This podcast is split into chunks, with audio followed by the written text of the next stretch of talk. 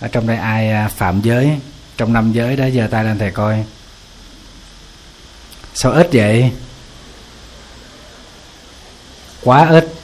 Bây giờ hỏi là ai phạm trong năm giới? Một trong năm giới giơ tay lên. Thầy cũng có. Phạm giới nói dối. Giới này dễ phạm lắm quý vị, phải không? Rất là dễ phạm giờ khi người ta nói mình không có đúng chỗ, cái mình giận. Thí dụ như bữa hôm, có hai nhóm phật tử tình cờ gặp nhau ở chùa. Thầy chứng kiến một cái chuyện mà phải nói hết sức là đời thường. Thì khi mà gặp lại đó, gặp nhau thì họ vui lắm. Thì cái nhóm bên đây trưởng đoàn là một cô phật tử đứng tuổi rồi, ngoài 40 rồi thì à, bên kia là một cái nhóm trẻ chắc khoảng hai mươi mấy tuổi thôi. Thì cô cháu chào nhau vui thiệt là vui vậy đó. Thì phụ nữ với nhau mà. Cái cô này còn mới hỏi con sao mà càng ngày cô thấy con càng trẻ càng đẹp? Thì cái nhóm trẻ đó cái cô đó hình như là quen cái cô bé đó là quen với lại cái cô trưởng đoàn này nó con lâu rồi con mới gặp cô. Thì à, hỏi thăm với nhau xong thì cái cô trẻ đó cô mới nói là cô con sợ một ngày nào đó con giống cô. Thầy cũng không biết chuyện gì mà nói tỉnh bơ à sao lúc này sao con thấy mắt của cô nó nhăn quá? Da mặt nó sạm đi. Cô phải chăm sóc cho cô, chứ cái kiểu này nó mau già lắm. Cái bà kia bà ngồi bà xịu mặt xuống.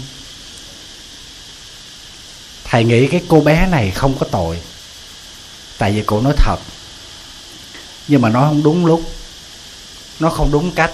Ngay cả thầy thôi mà nói trội lúc này con thấy thầy già quá là tự nhiên thầy thấy nhỏ này vô duyên rồi phải không quý vị? À, mà chúng nhầm phụ nữ là người ta ít khi nào người ta chấp nhận người ta già dù tóc đã pha xương. Cái này tâm lý chung. Mà cái cô bé này là cổ thao thao bất tuyệt cổ không có không có suy nghĩ thêm về cái cảm xúc của cái người đối thoại với mình. À, mẹ của con đó con chăm sóc tốt lắm cho nên là à, lớn tuổi hơn cô mà nhìn thấy trẻ măng à. Thôi ơi kiểu này là nó đi từ tự sát cho tới tự sát xong rồi thôi. Thì thầy chỉ nhắc khéo thôi thì nói con à, tháng con ăn chay mấy ngày? Thầy phải đánh trống lãng đi. Thì nó mới nói là con ăn chay một tháng 10 ngày. Thì nó ờ ăn chay càng nhiều thì nó càng trẻ càng đẹp. Để đánh trống lãng thì nói qua chuyện khác. Mà con nhỏ này không biết nó trúng nhầm cái ngày gì. Nó cũng đi một vòng nó cũng quanh lại. Cô cô nhớ nha cô cô phải chăm sóc chứ không tuổi này nó mau già lắm. Thầy tưởng đâu chuyện nó xong. Tới chừng cái nhóm này nó đi, nhóm trẻ tuổi đi trước, rồi cái nhóm lớn tuổi còn ở lại.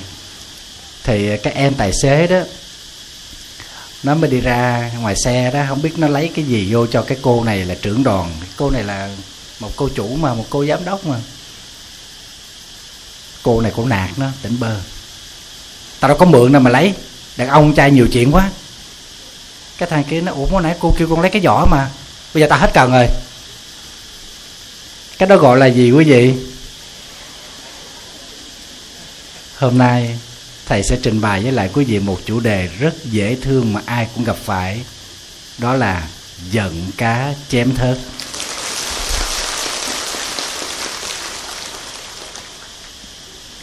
Bây giờ quý vị giơ tay lên thầy coi lần lần nữa. Ai trong đây từng giận cá chém thớt? Trời ơi 95% giận cá chém thớt. Cái ông quay phim có không? Có thì ông cũng phải giơ tay, Tại ông đứng ở đây mà. Đó. Quý vị nghĩ xem, Khi chúng ta đang bực bội, Chúng ta đang giận, Thì chúng ta đều có cái xu hướng là muốn bùng nổ. Nhưng mà vì cái hoàn cảnh chúng ta không thể bùng nổ, Thí dụ như mình nghèo quá, Mình không thể bùng nổ với cái người giàu thí dụ như mình thấy lực yếu mình không thể bùng nổ với người thấy lực mạnh, hoặc giả là chúng ta nhỏ hơn, chúng ta không thể bùng nổ với cái người lớn hơn. Cho nên là chỉ mong có ai đó vô để cho chúng ta trút cho nó. Ở dưới quê thầy gọi là thua me gỡ bài cào. Nói này nó hơi đỏ đen. Thưa quý vị, căn bản của vấn đề này nó bắt đầu từ cái tâm giận của mình. Nhưng mà cái giận này đó chúng ta không có được xử lý tốt. Cho nên khi mà nó gặp cơ hội là nó sẽ bùng lên rất là mạnh.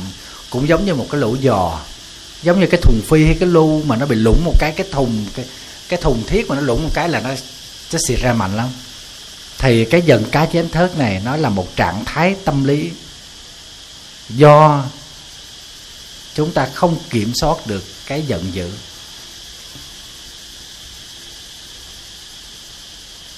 Có nhiều trường hợp thầy cũng giận cá chém thớt. Thầy đang bực bội chuyện của mấy người này làm. Mấy người khác tới là thôi văn miễn mà thầy nghĩ hình như là trong nhà mình là chuyện này xảy ra thường xuyên lắm. Mình không có phát ra được bằng cách nói, thì chúng ta sẽ phát ra đầu tiên nhất đó là cái gì? Dặm dò đi đùng đùng đùng đùng. Đóng cửa cái rầm. Con mắt thì trồng trắng nó nhiều hơn trồng đen. Đó. Liếc tới liếc lui. Còn ờ, nhiều khi mình không giận dữ bằng cách là nạt nộ, chửi mắng người khác, thì nó bóng nó gió. Cảm ơn. Trời, cái tiếng cảm ơn mà bằng đây đi chợ bà rịa đi nói chưa xong. Là mình nghe, mình biết rồi, biết cái người này là muốn cái gì rồi, phải không quý vị? Nghe qua cái âm điệu là mình hiểu ngay người đó đang giận đang buồn, đang tức. Ai cũng có quyền giận hết. Thực chất trong cuộc sống là ai cũng có quyền giận, ngay cả đứa con nít nó cũng giận. Có nhiều đứa nít thầy thấy nó giận giỏi ba mẹ nó khi tới chùa này thầy thấy, cái giận đó là cái bình thường. Nhưng khi chúng ta là một người phật tử đó, thì chúng ta phải có trách nhiệm với cái giận của mình. Trước khi nó phát sinh, cái này hơi khó còn khi mình làm chủ doanh nghiệp, làm chủ gia đình hay là chúng ta chủ điều phối của một công chuyện gì đó, thì chúng ta cũng phải để tâm đến những cái cơn giận. Mà những cái cơn giận này mà không khéo mà kiểm soát đó, thì thường chúng ta sẽ bị phản tác dụng. Vì khi mình trút cho người khác đó, thì người khác cũng sẽ giống mình là ở một cái trạng thái bị dồn nén. Họ không đủ sức để đối đầu với mình, hoặc giả là họ không có cái cái địa vị để họ đối kháng với mình, thì họ nó sẽ tích tụ lại, nó sẽ dồn lại như một trái bom nổ chậm, và họ sẽ trút cho người khác. Thì quý vị nghĩ xem, nếu mà nó trút vòng vòng vòng vòng, cuối cùng là nó đi tới ai? Tới mình thôi.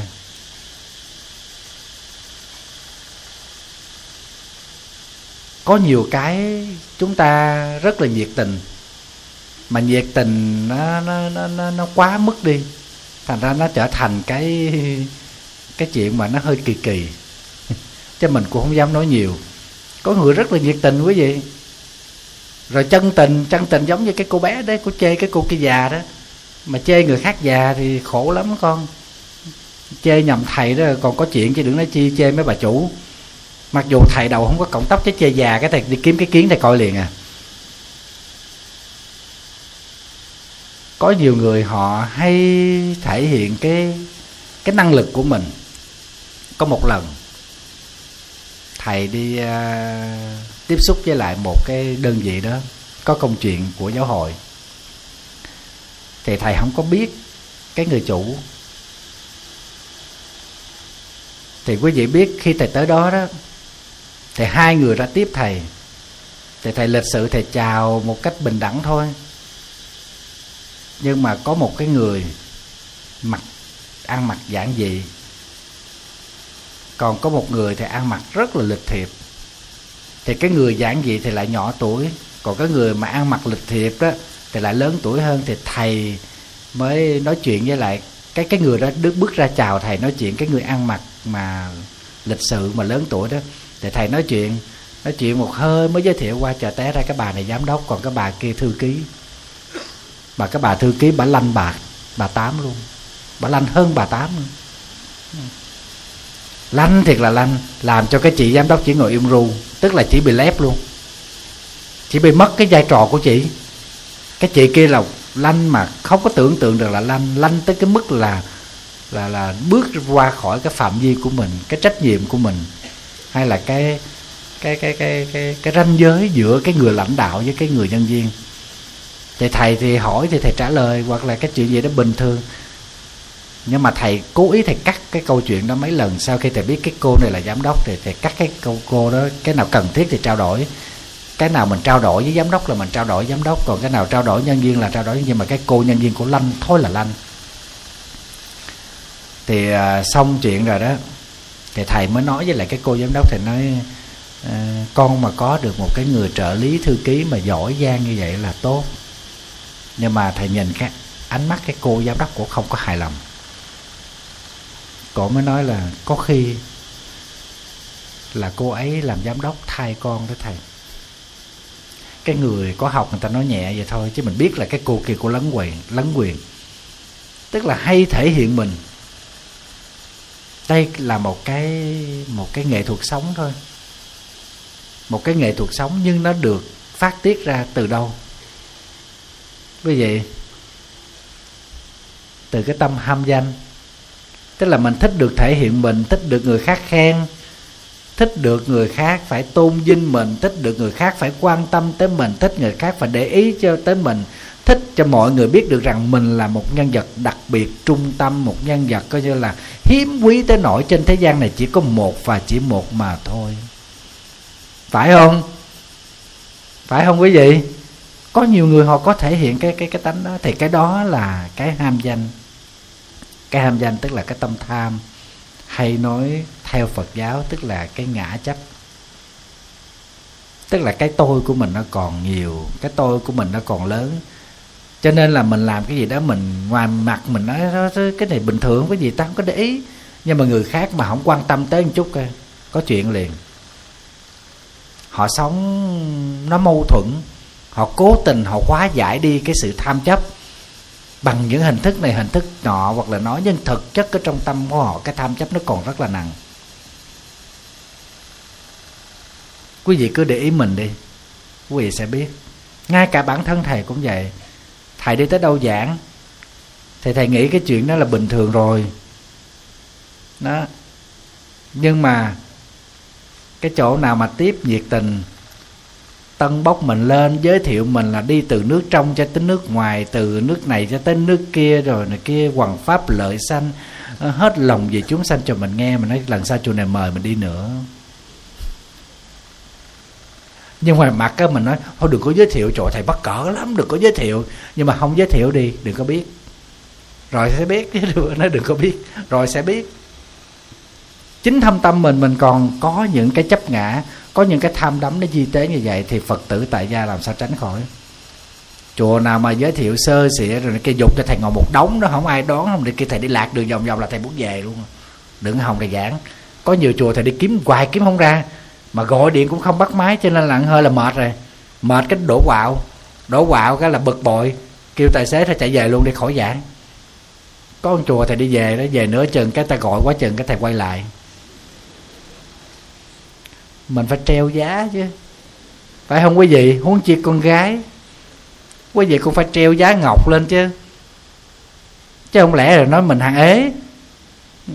Mặc dù là không ai ngó mà cũng nói chỗ nhiều chỗ lắm mà tao con chưa nghĩ tới.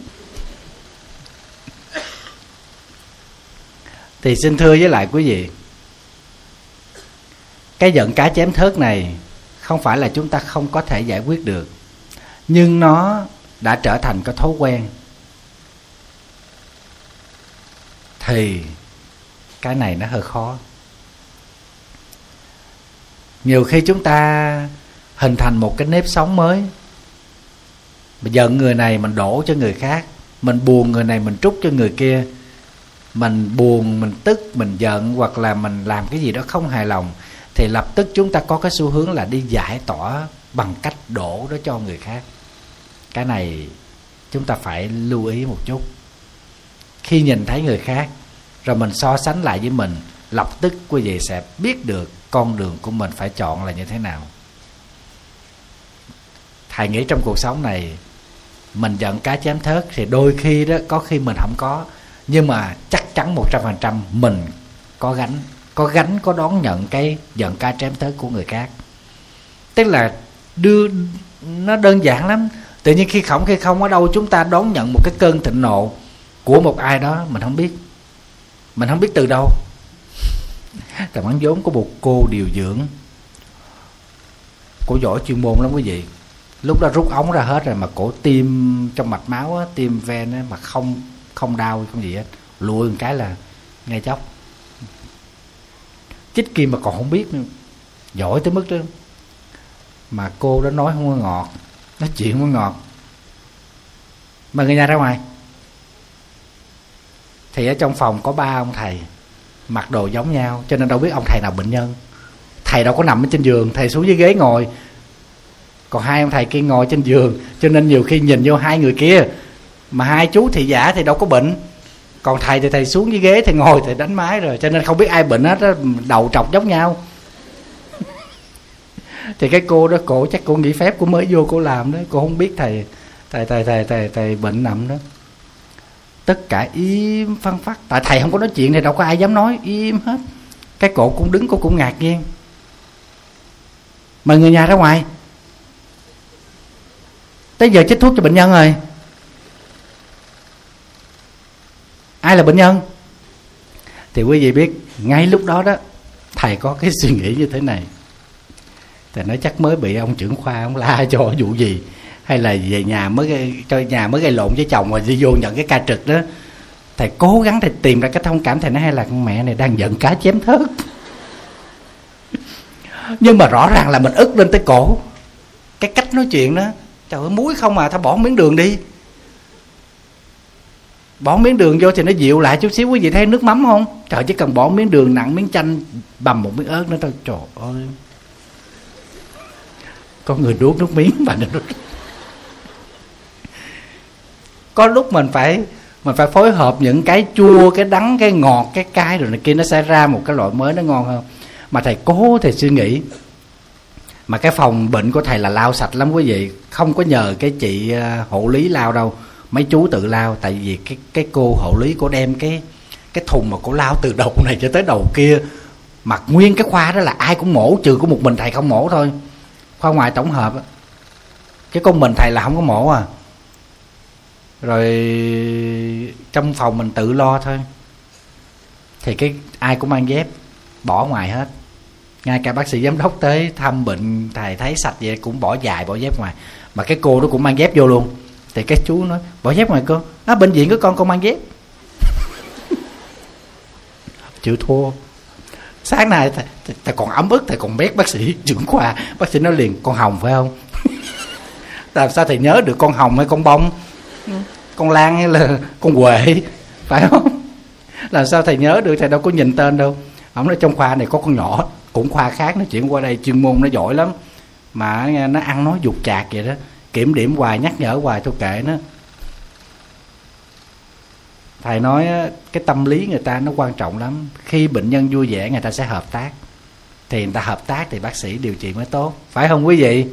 Chứ bác sĩ mà đi tới y tá điều dưỡng đi tới mà nạt nộ bệnh nhân kiểu đó là thôi chết rồi. Thì ngay cái khoảnh khắc đó, đó là thầy cố gắng thầy tìm ra một lý do là cái bà này bà giận cá chém thớt. Bà mới gây lộn với chồng.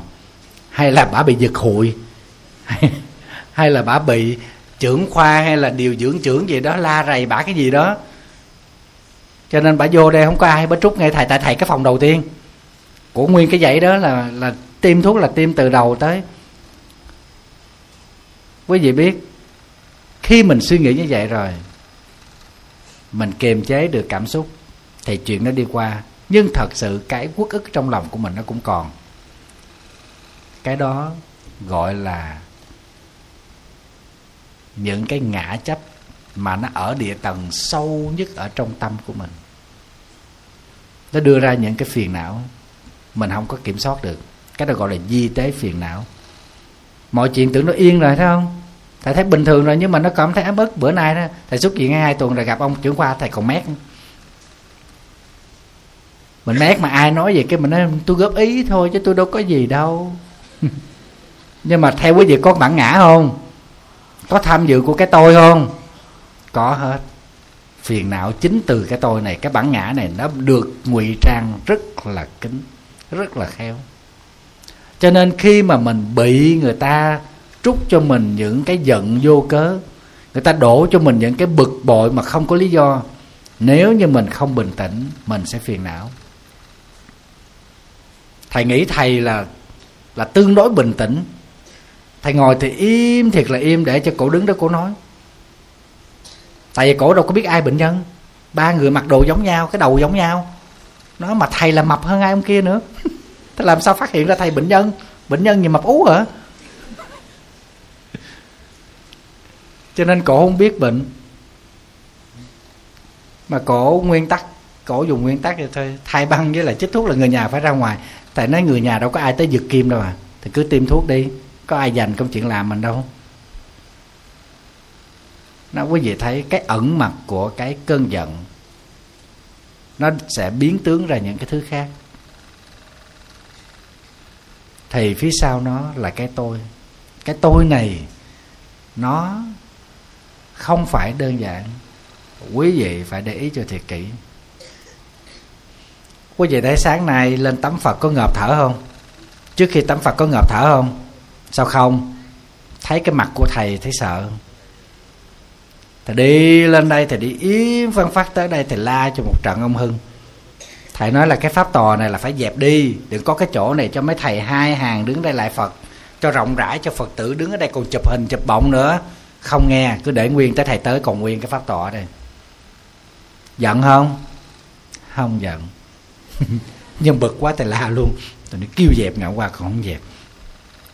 Nó kêu liền dẹp. Sắp xếp không theo ý mình là vậy đó. Là cái tâm của mình. Nó sẽ trỗi dậy. Thì cái bệnh này đó là phụ nữ bị nhiều hơn phụ nam. Là tại vì sao? Tại quý vị lo quản lý cái chuyện ở trong nhà lo bếp ăn, lo bữa cơm mà lo chuồng heo, rồi lo cái giường rau, lo tất cả mọi chuyện trong nhà, thì người phụ nữ sẽ dễ bực bội vì những chuyện này. Thí dụ mình nhờ đứa con nó mua cái rau này, nó mua mua rau kia. Tức không? Tức chứ sao không tức quý vị? Mình kêu nó mua này, nó mua khác. Hoặc giả là có một người nào đó vô bếp làm làm xong ra, vô mình kiếm hủ tiêu kiếm không ra hoặc là giao mát họ để chỗ này họ dời qua chỗ khác. Mà nó biết đường mình kiếm. Đó là chuyện bình thường. Ngay cả thầy đây nè. Thầy đi qua bên cái khu toilet bên đây, bìa tuốt phía bên đây nè. Thầy đi tắm. Mấy chú mới nói, sư phụ đừng có đi qua đó, tắm xa lắm nhưng mà mấy chú đâu có biết thầy đi qua để thầy kiểm tra. Mà mỗi một lần thầy qua là thầy phải quét, phải chuột phải lao, phải sắp lại cái bàn chải, chà giò để ở đâu, thao giặt đồ để ở đâu soạn giặt đâu mà hai ngày sau đi qua là nó tứ tung minh tàn hết. Không ai làm thì thầy làm thầy làm, thầy vừa làm, thầy vừa niệm phật. Cho nên thầy thông cảm với lại các vị phật tử ở nhà. Khi mà mình quản lý gia đình ở cái chuyện lặt vặt á, là quý vị sẽ rất dễ sanh cao gắt. Khi không hài lòng khi không vừa bụng, thì khi cáo gắt thì quý vị trút cho ai? Cho chồng, cho con hết à?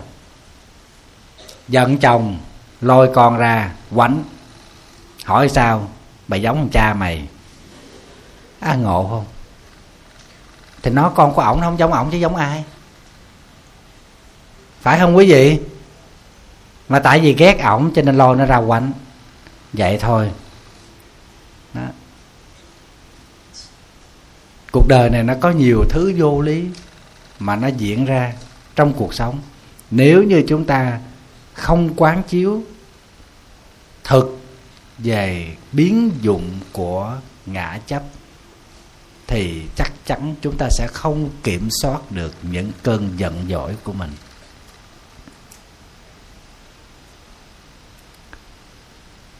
Hồi xưa ở viện chuyên tu á, viện chuyên tu cũ á lúc đó chỉ có thầy à, thầy thông thầy bủ hiền tâm đạo thầy thiện hành thầy thiện thu tức là khoảng à, một chục thầy.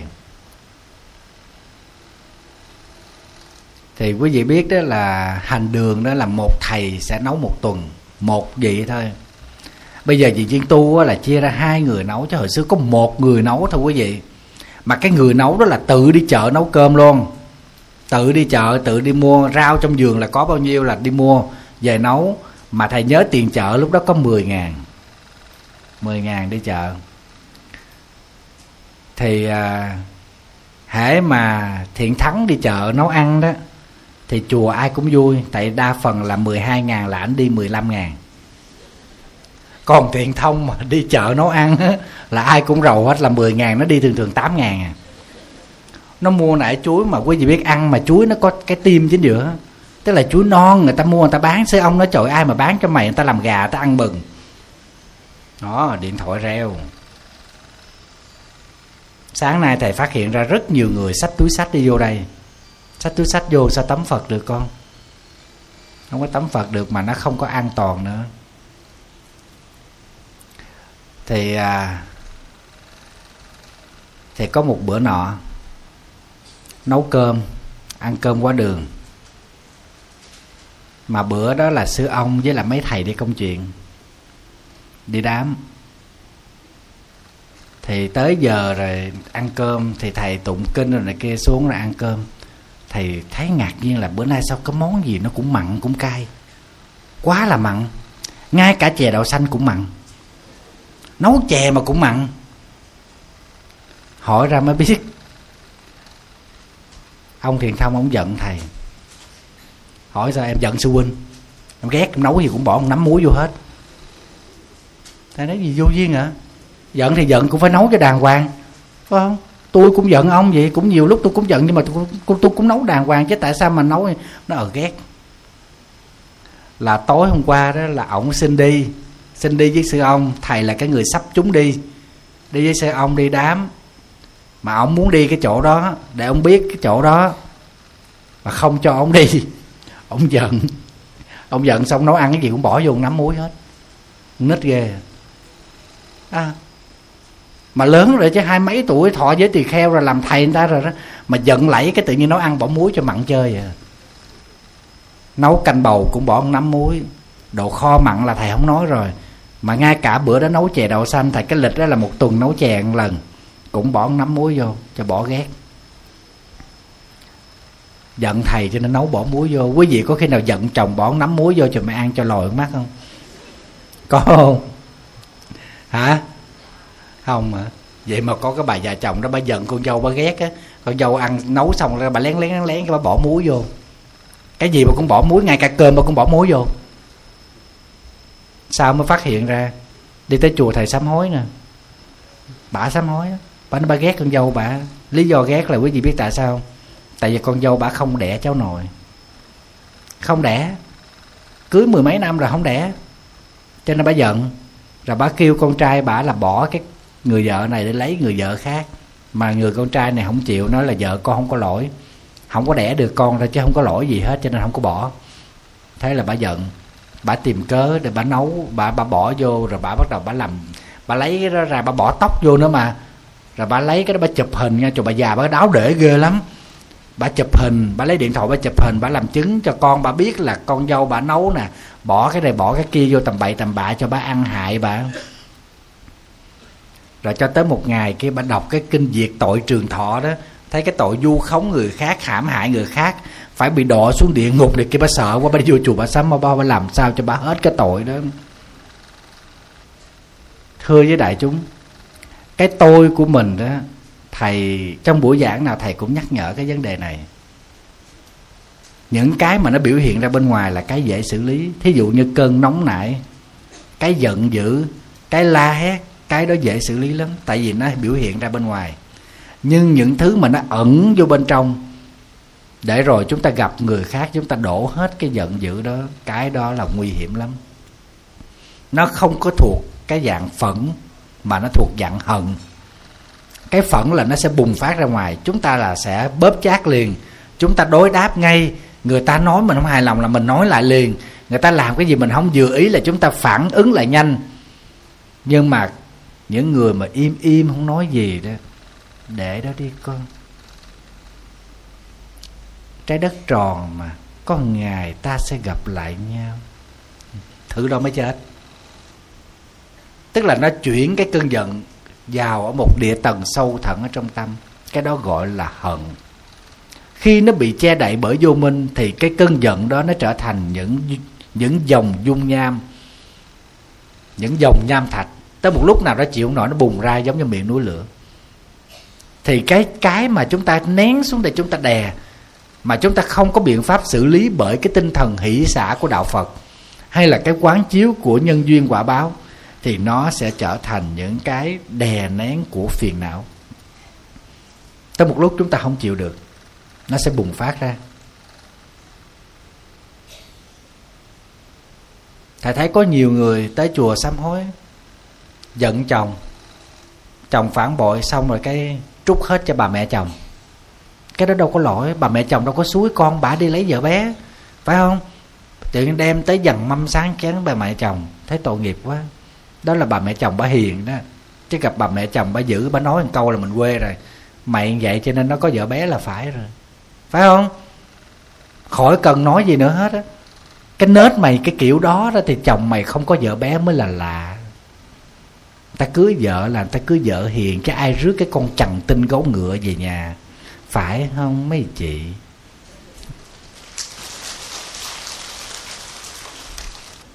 Thưa đại chúng trở lại vấn đề. Bằng cách nào để chúng ta hóa giải cái giận cá chém thớt hai điều mà thầy muốn thưa với lại quý vị. Thứ nhất, mình là người chủ nhân của giận cá chém thớt và thứ hai, mình là đối tượng của giận cá chém thớt Kamsa Meta nói tiếng Hàn cho nó sang. Cảm ơn, merci thank you. Seseni có nhiều tiếng nói hết rồi đó. Thứ nhất, mình là chủ thể của giận cá chém thớt. Và thứ hai, mình là đối tượng bị người khác giận cá chém thớt trút lên đầu mình. Mình là chủ thể hay là mình là đối tượng đều khổ như nhau cả. Đối tượng thứ nhất tức là khi chúng ta bị giận cá chém thớt, những người khác người ta người ta trút cho mình những cơn giận. Để hóa giải những thứ phiền não này, điều kiện đầu tiên nhất đó là chúng ta phải hết sức bình tĩnh và quán chiếu về nhân quả. Cái này hơi khó đó quý vị. Tại vì khi khổng, khi không tới nạt nộ mình, tới la lối mình, rồi rồi rồi chửi mắng mình mà bây giờ khi mình quán nhân nhân quả mình đâu có đụng chạm gì đâu.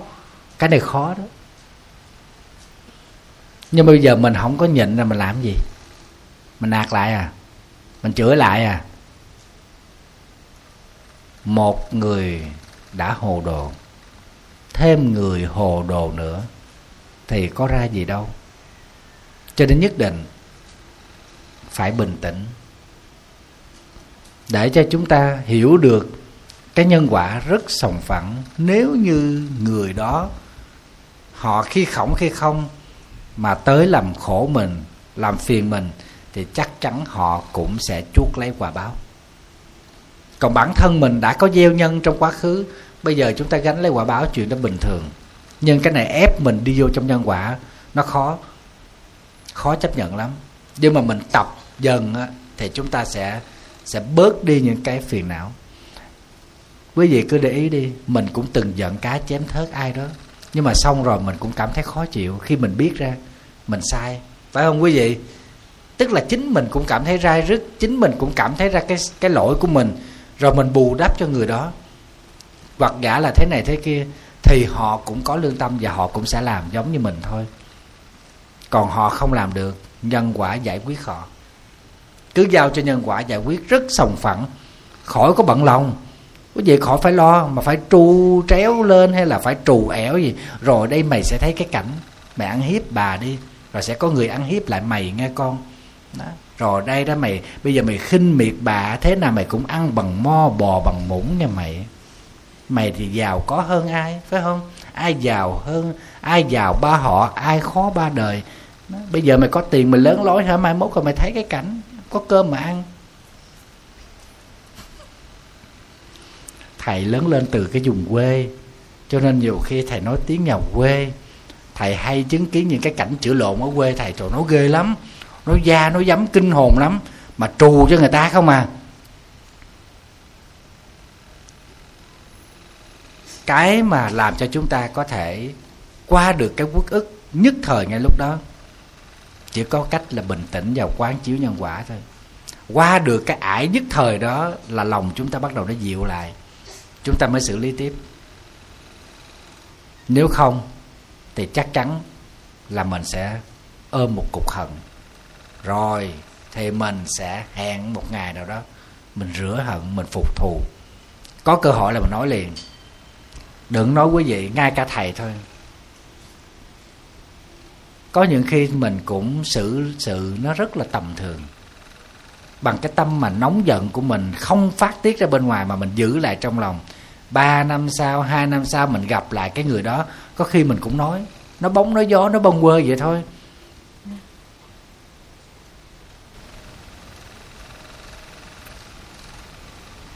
Kể cho quý vị nghe câu chuyện này. Quý vị phải hứa với thầy là không có được kể cho ai nghe. Thì thầy mới kể. Hồi đó đó có cái gia đình phật tử đó, đệ tử của sư ông. Cái gia đình đó là cũng ờ, tốt. Tốt với chùa mình lắm mà những cái thời gian khó của 20 năm trước đó, mà quý vị biết cái anh chồng với lại hai người con thì rất là bình dân nhưng mà cái chị vợ thì rất là xí soạn. Dùng cái từ chảnh trẻ của cái bà này là chính xác mà quý vị biết họ không có giàu có. Nhưng mà họ sống rất có chân tình. Mà cái ông chồng với hai người con chân tình bao nhiêu thì cái bà vợ, bà chảnh trẻ bấy nhiêu. Bà đi vô chùa là bà lượng từ trước ra sau, bà lạng qua lạng lại, bà không có làm gì hết á. Mà chồng con là làm hết. Bà uống nước là chồng bà rót tới nơi đưa, bà bà mới uống, con bà mới đưa.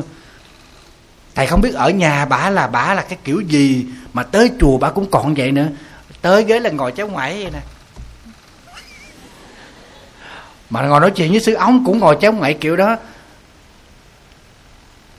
Mà quý vị biết ông chồng là ổng sửa xe honda.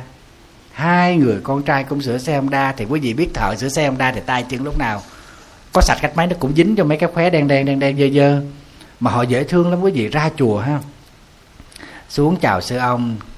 Lên lễ phật xong xuống chào sư ông, chào thầy rồi đó. Là xăng tay áo vô, thậm chí mặc cái quần đùi đi dọn toilet cho các thầy. Mà ba cha con vậy còn bà là cứ uh, thanh long chưa chín uh, mãn cầu kiếm hoài con trái chín. Tự nhiên đi tới giường ta đi vòng vòng vòng kiếm đồ ăn vậy đó. À, rồi xong mới kiếm ra được một trái măng cầu chín á, mà chạy vô cho được bắt ông chồng á, là phải tắm rửa ra ra hái trái măng cầu đó vô cho bà ăn. Trời thầy chứng kiến cảnh đó thì quý vị nghĩ xem 20 năm trước thầy đâu có điềm đạm như bây giờ trong bụng là thầy ứa gan lắm. Cái bà này bà xí xọn còn hơn cả thị hến nữa. Cái à, bà luôn tự hào bà là quý phái bà là đẹp bà là con nhà có giáo dục. Nó chẳng qua là gia đình xa cơ thất thế cho nên phải lấy cái ông chồng sửa xe ông đa. Thầy nghe cái này thầy khó chịu lắm quý vị. Tự ái của đàn ông mà thầy không có dính líu gì tới bả, mà thầy nghe thầy cũng tức giùm cho ông chồng, mà ông chồng trụ thầy nghĩ cái ông này mà tu chống mau thành phật lắm. Gặp thầy là trả về nơi sản xuất. Ảnh hiền, thiệt là hiền. Mà quý vị biết hai chục năm trước thì cái cái sửa xe nó nó có tiền lắm. Lúc đó xe cổ ít cho nên người ta sửa. Mà ba cha con thầy nghĩ là làm ô xin cho cái bà này đi làm cực khổ như vậy đó ha. Phải đi chợ đi chợ về nấu ăn, rồi phải lo dọn dẹp nhà cửa. Bả là chỉ chuốt móng tay, đi uống tóc, đi vẽ chân mày đi làm đẹp thôi. Rồi bà cứ cứ cứ bà cứ nói là bà than giảng là, trời ơi, con không biết con mang cái tội gì, cái nghiệp chướng gì mà nó nặng nề. Có ông chồng gì mà lắm lem, mà con thì thầy nhìn thấy nó đâu đến nỗi tệ. Bà dẹo qua dẹo lại. Xong mà mở bóp ra lấy kiến coi. Kỳ quá. Thiệt á, thầy chứ bao giờ thầy thấy cái người nào mà mà mà mà điệu tới cái mức như vậy mà trước mặt thầy thầy nghĩ là trong phim mới có thôi. Mà mở bóp ra lấy cái mắt kiến ra chà ra coi rồi xong lấy lượt chạy chạy chạy lại cái máy hiên ngoài trước nữa. Cái thời đó là người ta hay để cái máy hiên phải không quý vị? Hai chục năm trước á. Trời, thầy cũng rành thời trang lắm. Mà quý vị biết là lúc đó là thầy ít có khi nào gia chạm với phật tử lắm tại vì chưa có đi giảng dạy nhiều, với lại sư ông lúc đó quản lý kỹ lắm. Thầy là không có dám hó hé gì hết á, mà thầy ứa gan lắm. Xong cái ờ, cái tới thầy, bà chê nhà bà chồng bà ba chê, con bà ba chê, má chồng cũng chê, thậm chí má ruột bà ba cũng chê. Ai bà cũng chê hết á. Còn tượng phật mà mới thỉnh về bà nhìn hơi cũng xấu.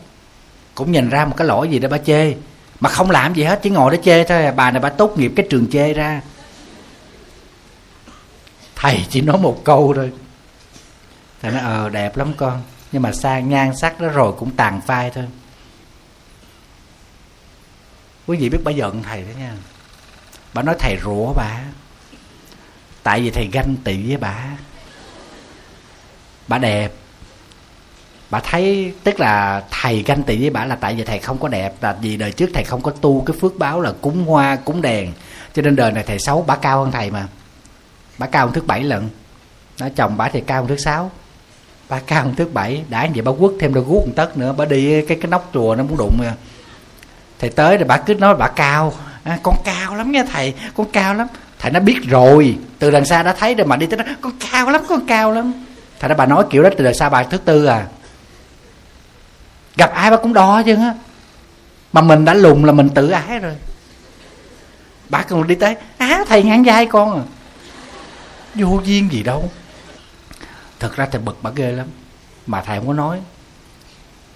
Bà khó chịu. Bà khó, thầy khó chịu vô cùng thầy nói vậy. Cái bà bà nói thầy á, bà nói là thầy á là ganh tị với con. Thầy thấp hơn con cho nên thầy ganh tị, cái tâm thầy nó nhỏ hẹp lắm. Thầy xấu hơn con thầy cũng ganh tị, cho nên thầy mới rủa con là nhan sắc đó rồi cũng tàn phai. Thầy thấy không? Con đâu có bệnh, thầy nằm nhà thương ba tháng đó trời ơi, thầy tức tức ngang đây. Bà đi vô thăm thầy trong nhà thương mà bà còn đem cái chuyện đó ra, bà nói thầy thầy nằm 3 tháng ở bệnh viện an bình đó quý vị coi có có chịu đợi nổi không? Năm đó là năm, không, cách đây hai mươi mấy năm mà quý vị. Năm đó là năm chín ba xong rồi cái bẵng điên thời gian, cái bà đi mỹ, gia đình đi mỹ hết.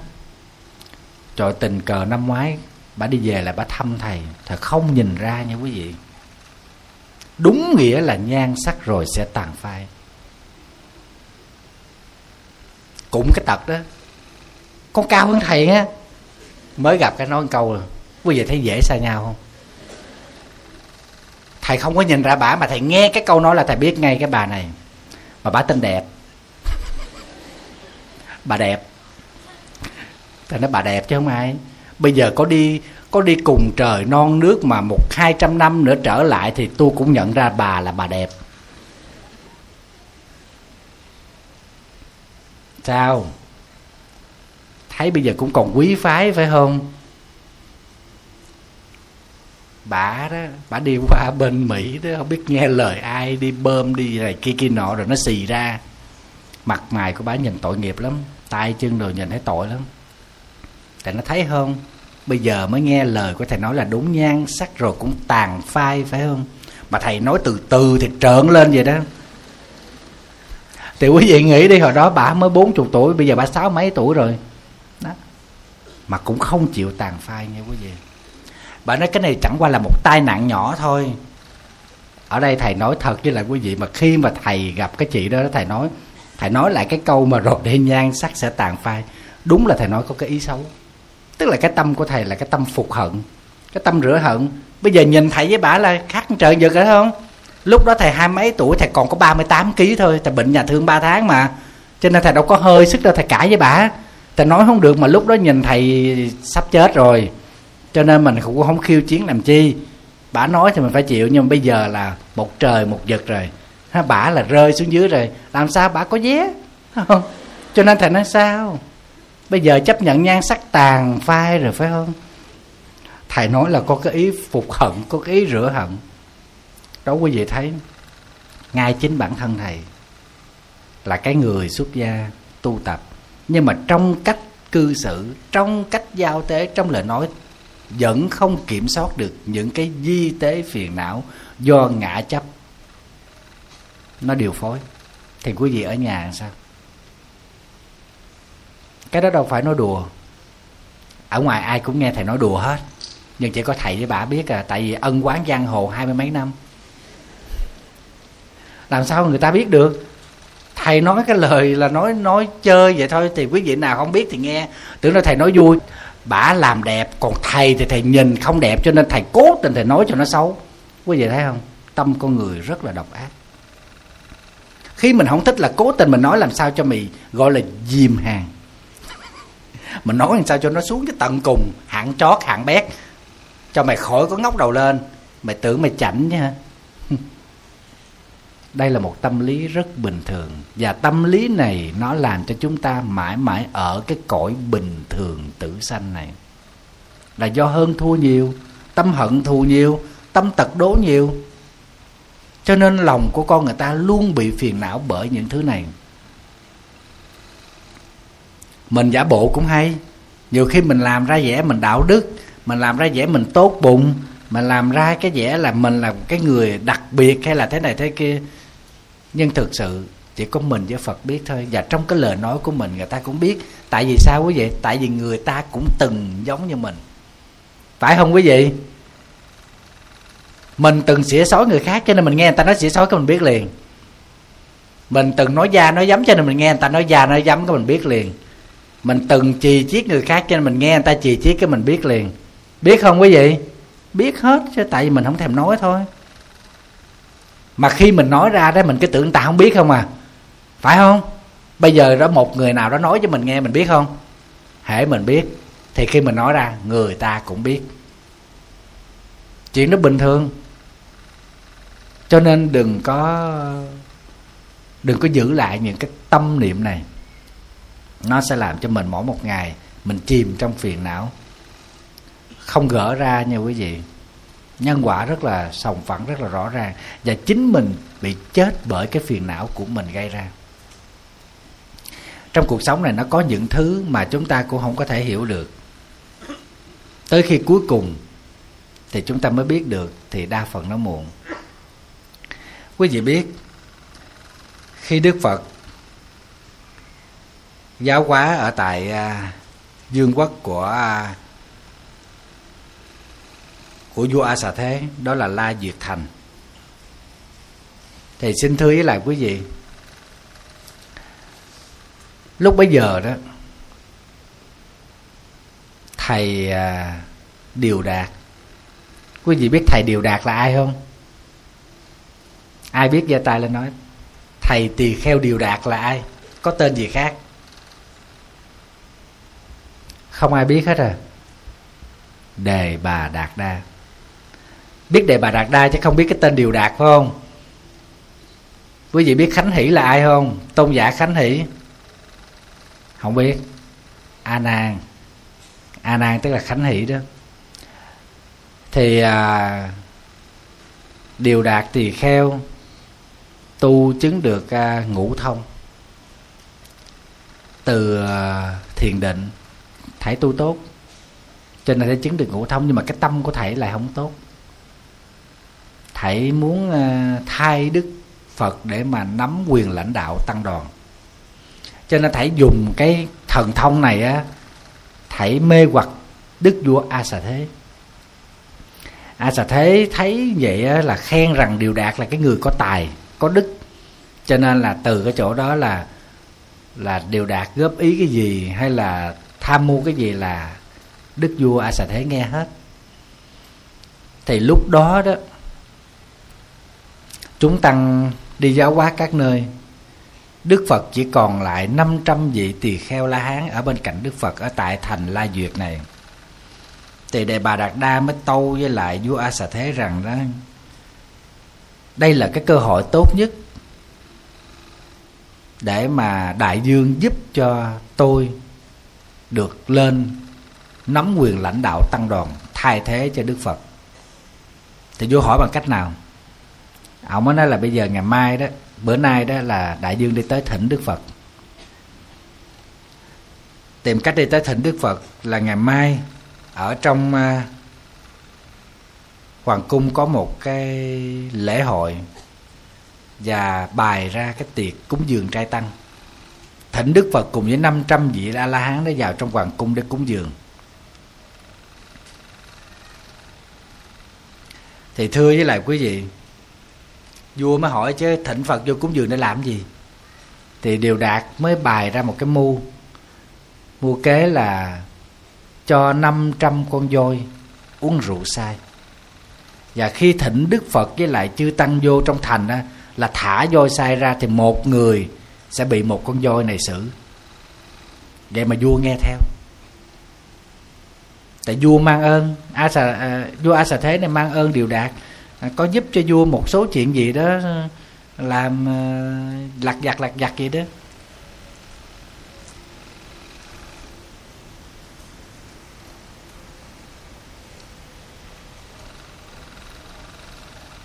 Thì thưa với lại quý vị khi mà sáng sớm hôm sau tất cả mọi chuyện đều được an bài dưới mưu thâm kế độc của a sạch của của của của điều đạt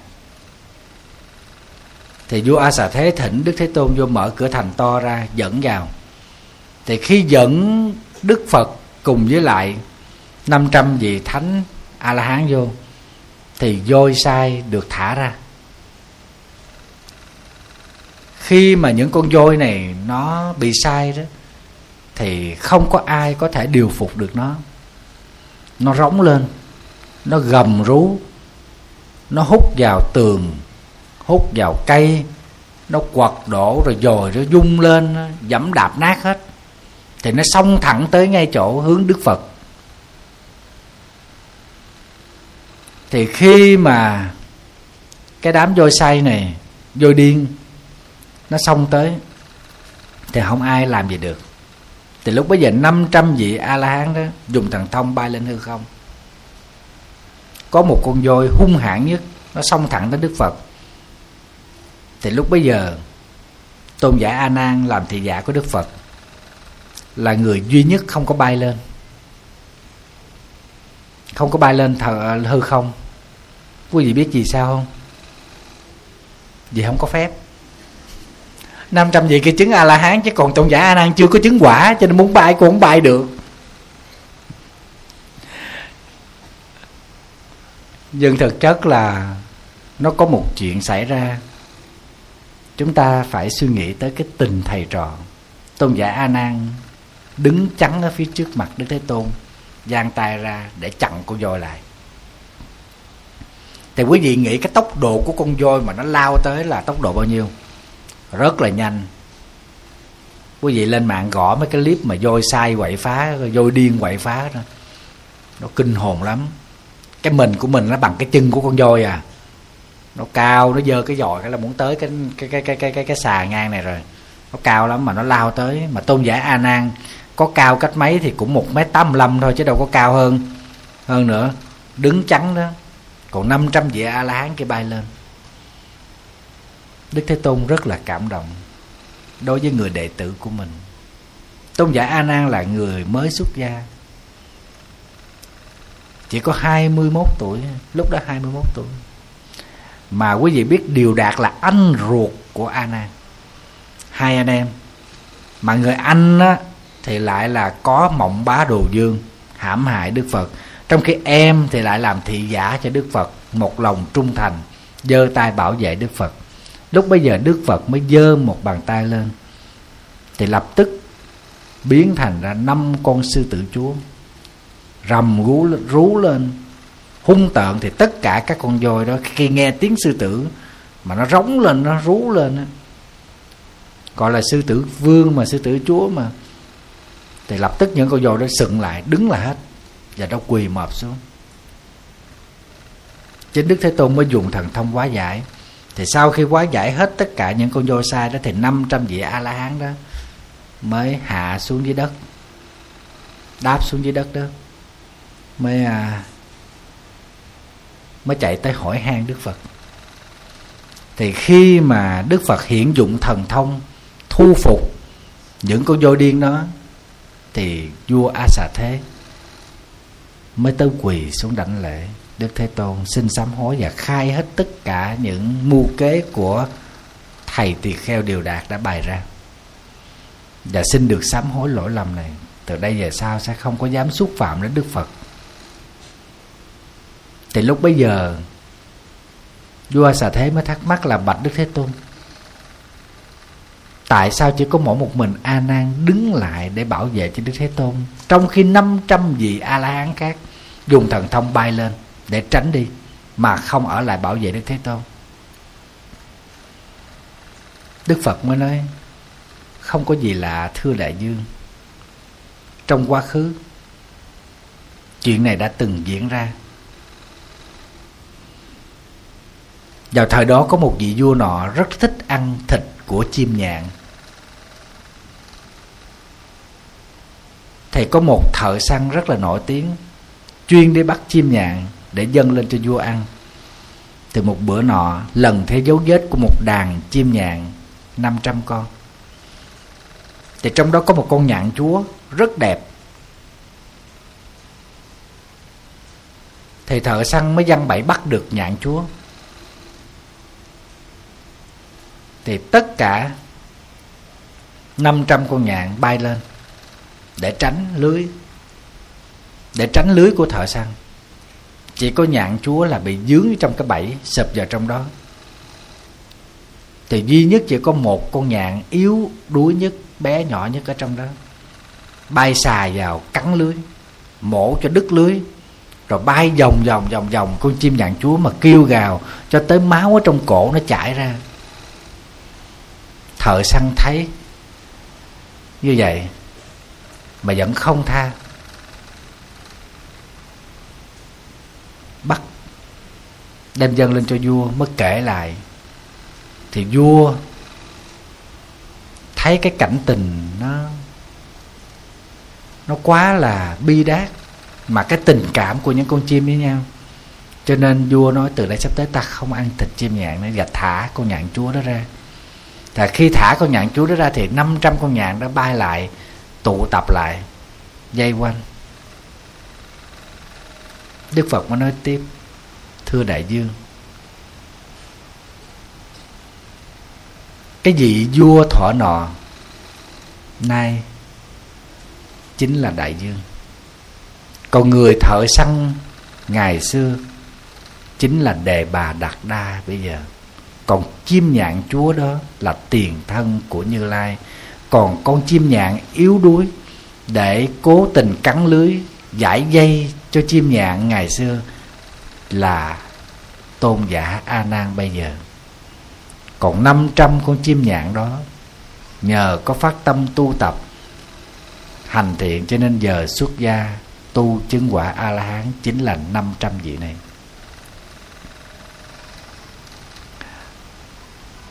Câu chuyện chúng tôi kể đến đây là hết rồi. Thân ái chào các bạn. Nghe kể chuyện thì im phăng phát. Thầy không hiểu tại sao quý vị thích nghe kể chuyện đề xưa dễ sợ. Không hay quá à. Cảm ơn. Con người khen à. Thưa quý vị, Trở lại vấn đề. Từ cái câu chuyện Cánh nhạn ngày xưa. Cho tới hình ảnh của tôn giả A Nan Trong thời Đức Phật Đứng ra để bảo vệ Đức Thế Tôn, Chúng ta thấy được cái sự nối kết Giữa tình thầy và nghĩa trò. Luôn sát cánh với nhau, luôn sống với nhau để bảo vệ nhau, cùng tu tập, cùng làm điều tốt. Và chúng ta phải chấp nhận một điều rằng nhân quả sẽ chi phối rất là rõ ràng. Chúng ta đừng có đợi cho tới lúc quả báo rồi chúng ta đổ thừa. Mà chúng ta hãy nhìn nhận nó ở một cái góc tạo nhân, nó sẽ tốt hơn. Khi chúng ta nhìn ở cái góc tạo nhân, thì chúng ta sẽ bớt đi cái sự trách móc.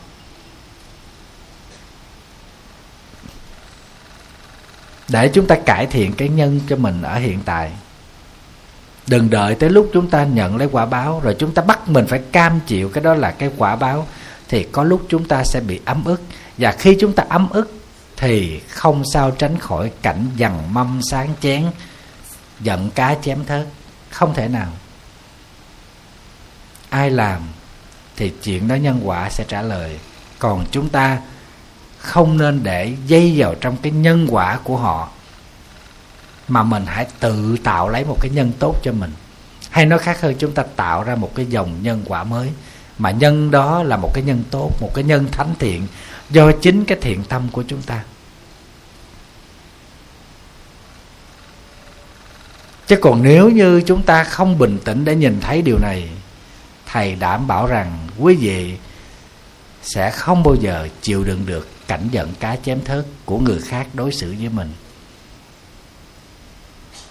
Nếu quý vị khéo léo, thì quý vị không phản ứng nhanh. Nhưng cái mà lưu giữ lại ở trong tâm, cái đó mới nguy hiểm cực kỳ. Nó sẽ chuyển thành những cơn hận, những thống hận, rồi những phiền não. Nó có thể đốt cháy chúng ta từ ngày này qua ngày khác khi chúng ta chưa trả được thù, chưa rửa được hận. Tại mình chưa có cơ hội thôi. Thầy kể cái câu chuyện mà thầy nói cái chị đó, nhan sắc rồi sẽ tàn phai tại vì trước đây thầy bệnh thầy bệnh nhiều quá thầy không nói được. Bây giờ đó thầy thấy thầy khỏe thầy thầy thầy, thầy khỏe hơn chỉ nhiều. Thầy là ốm yếu rồi mặt mày siêu dẹo hết rồi thầy nói liền. Thầy có cơ hội thầy trả thù liền quý vị một lời nói thôi.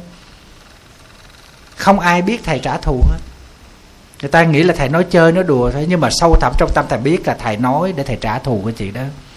Hồi xưa bà chảnh hả bà trước đâu bà cũng nói bà cao hả.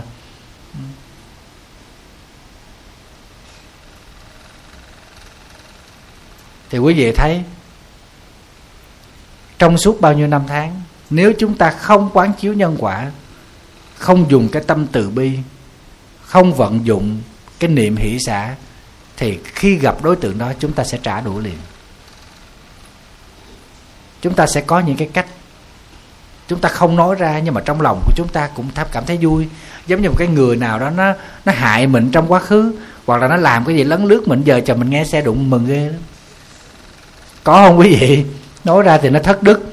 Nhưng thực sự là mình nghe nó bị tai nạn, hoặc là nó bị thất bại, hoặc là gia đình đổ vỡ hạnh phúc, hoặc là con cái nó phá làng phá sớm mình nói, đó, cho mày đáng đời. Mình nói cái câu mà đáng đời đó ra cái tiếng của mình nó nó chanh chua ghê. Ừ. Chứng tỏ rằng cái tâm sân hận của chúng ta nó còn.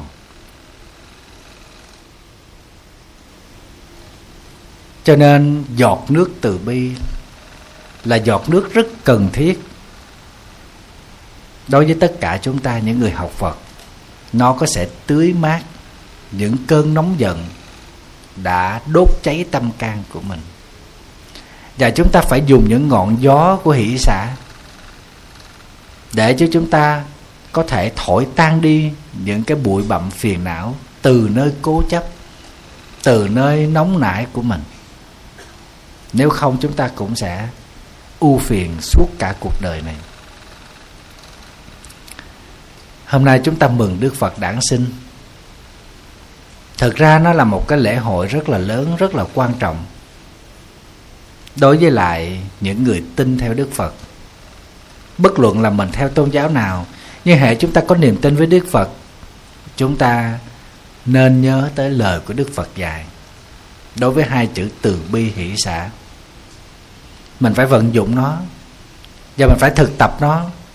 Vì nếu không vận dụng nó, thì người phiền não chính là bản thân mình. Nếu chúng ta không thực tập nó, thì cơ hội để giải thoát ra khỏi những buộc ràng do ngã chấp, nó sẽ không có lối sáng cho chúng ta đi.